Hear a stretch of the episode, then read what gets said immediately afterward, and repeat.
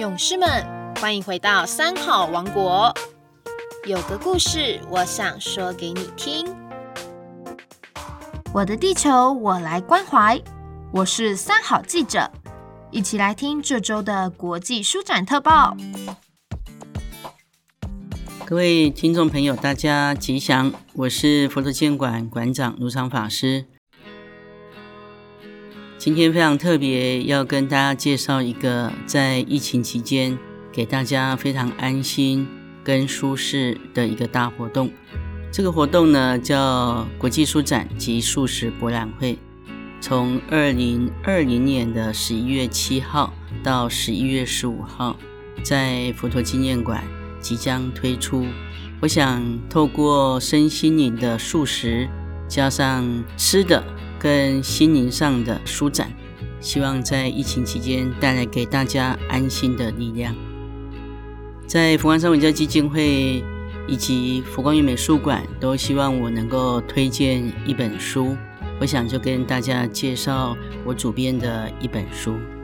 这本书的书名很特别，但是也很长。那我之所以为什么要做这一本书？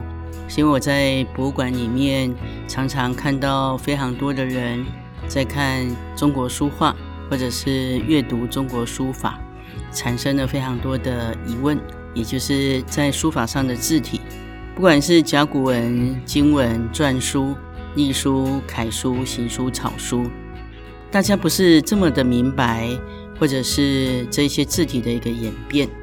那甚至呢，很多人问我说：“章到底要怎么盖？到底什么是闲章？什么是银手章？什么呢？又是署名章？如果我写的一幅字要送人，我的署名章盖在哪里？我的银手章盖在哪里？以及呢，我能不能盖闲章？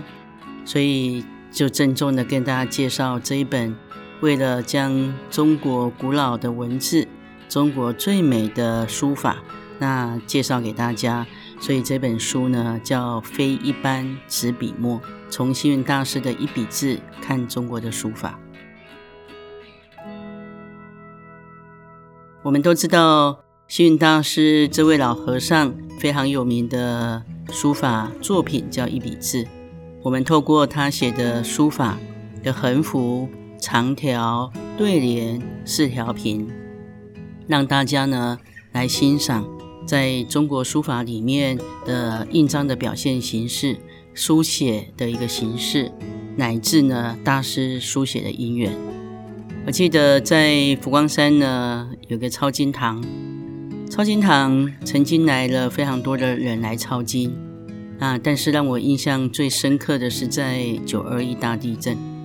九二一大地震呢，有非常多的人因为地震的因素。带来心里面非常的惶恐。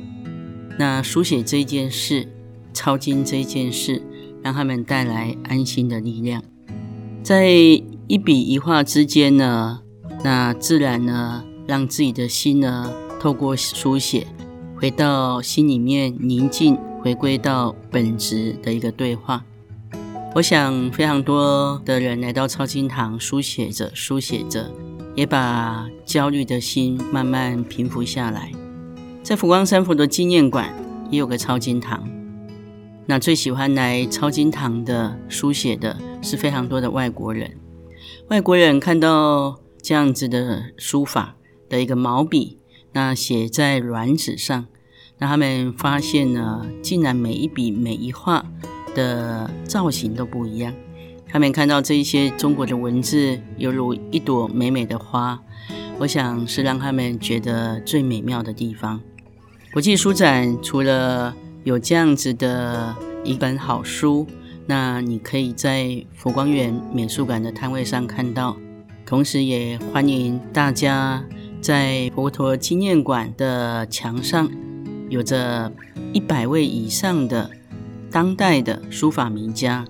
那写了《佛光菜根谭》，我想《佛光菜根谭》透过书法家用楷书、用隶书、用草书来书写，在长廊上的画面，也慢慢的让游走的游客以及来馆的人看着上面的文字，慢慢的心静了下来。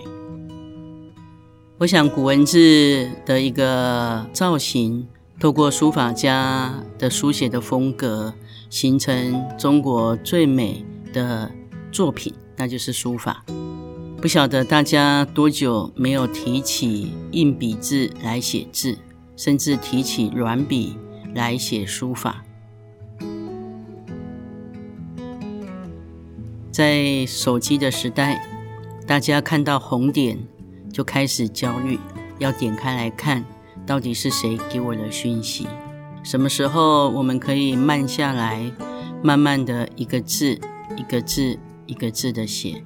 佛光山在整个书写的过程里面，承载了非常多的中华传统文化，所以设立了抄经堂。